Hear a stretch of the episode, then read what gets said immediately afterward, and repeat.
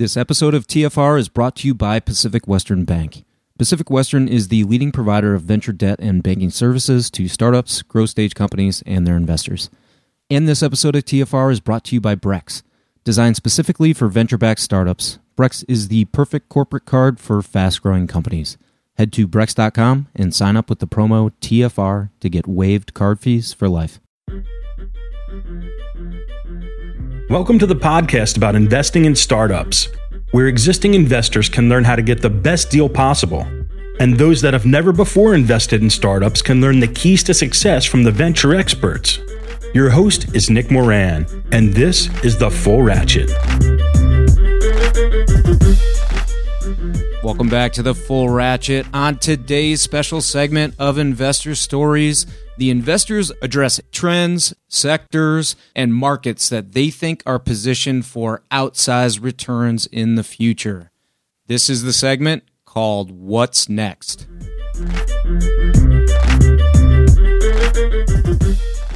On today's Investor Story segment, we have Guy Turner of Hyde Park Venture Partners.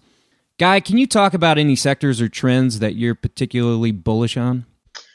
Yeah, so it, it may be a little bit morbid, but one of the uh, one of the sectors I've been thinking a lot about is the death industry. So um, that can include anywhere from yeah, I know, right? Taking it morbid here. yeah, let's go. Let's go right there. Let's go for the jugular, literally.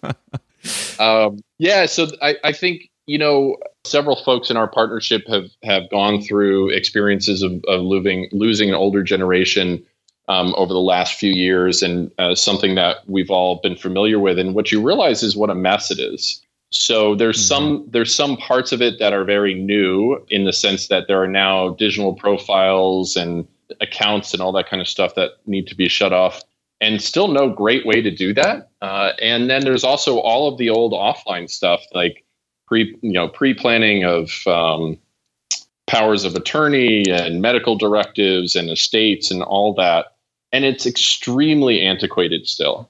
So I, you know, I've been kind of um, passively looking for solutions in that space, and and something I'm interested in seeing. And you know, look, it's just a gargantuan industry. There's a lot of money spent on it, and it's still extremely old fashioned. So.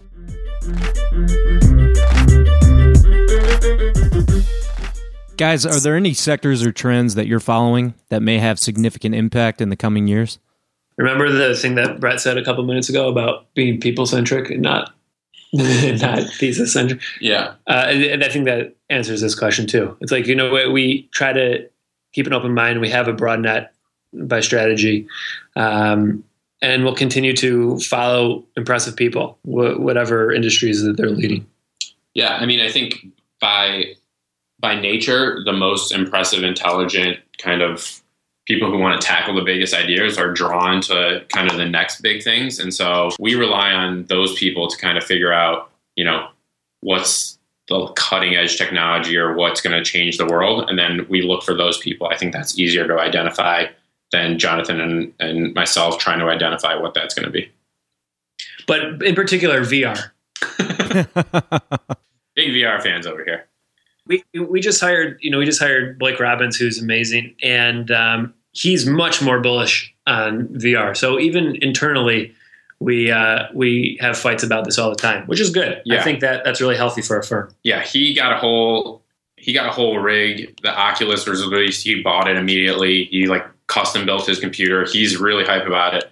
Then I ask him what he's going to do with it, and he goes, "I think there's going to be a game I can play coming out." No, soon. he's got more intelligent answers than that. That's true. I don't mean. But again, it's uh, I think that's probably one of the best things that can happen to any venture fund is to have just disagreements diversity. and yeah, yeah, tons of diversity of opinion. Sure.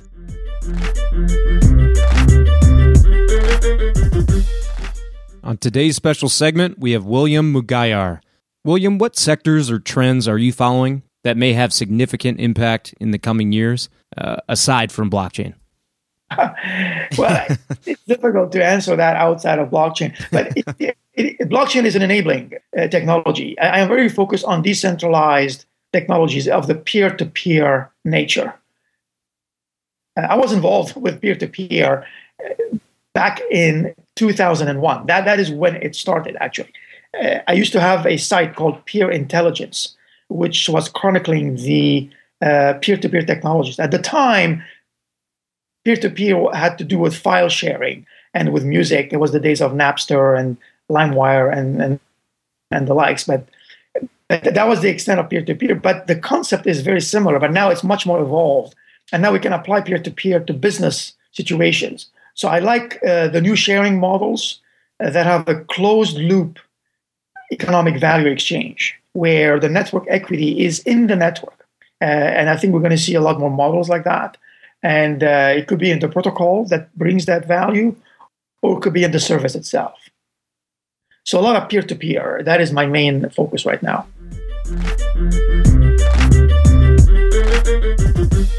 This episode of TFR is brought to you by Brex. Your startup is going to change the world, and the right corporate card will get you there even faster.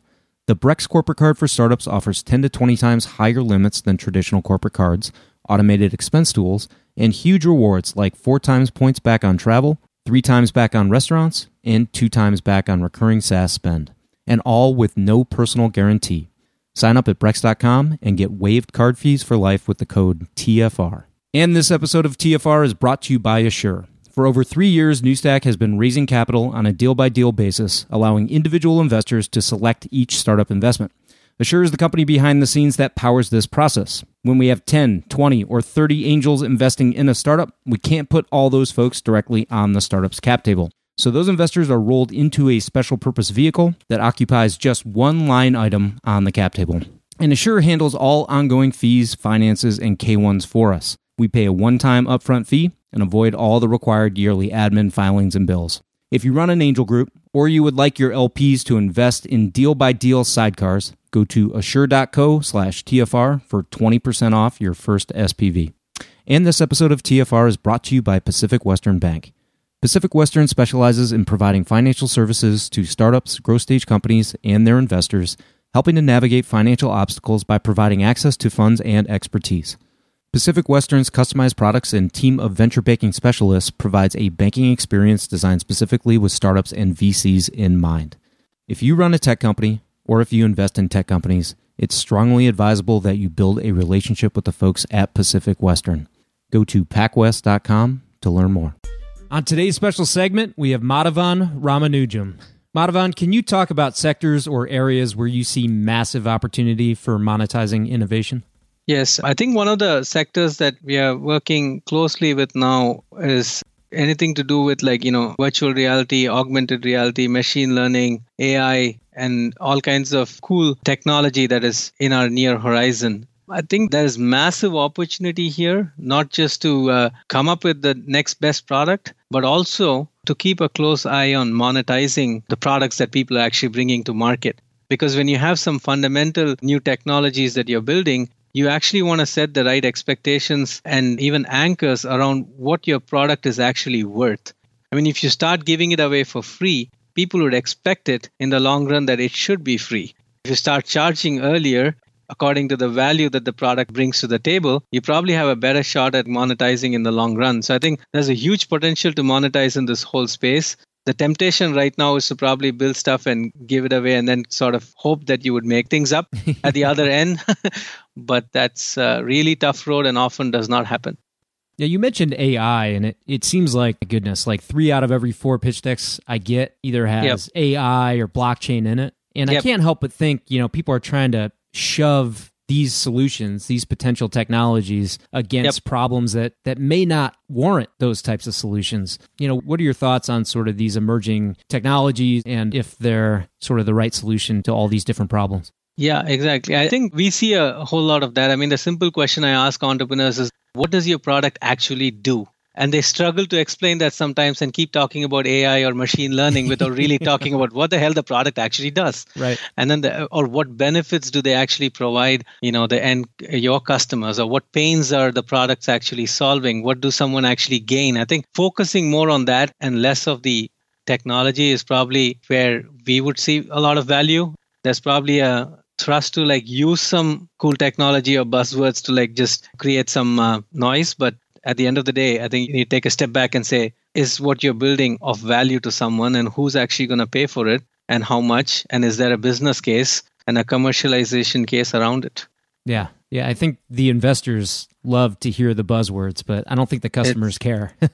yeah, absolutely. I mean, they care more about the benefits and less of the features, and it doesn't probably really matter how the benefit was actually derived. You're right. I mean, it's otherwise it's just a bit of like jargons and stuff that you want to hear.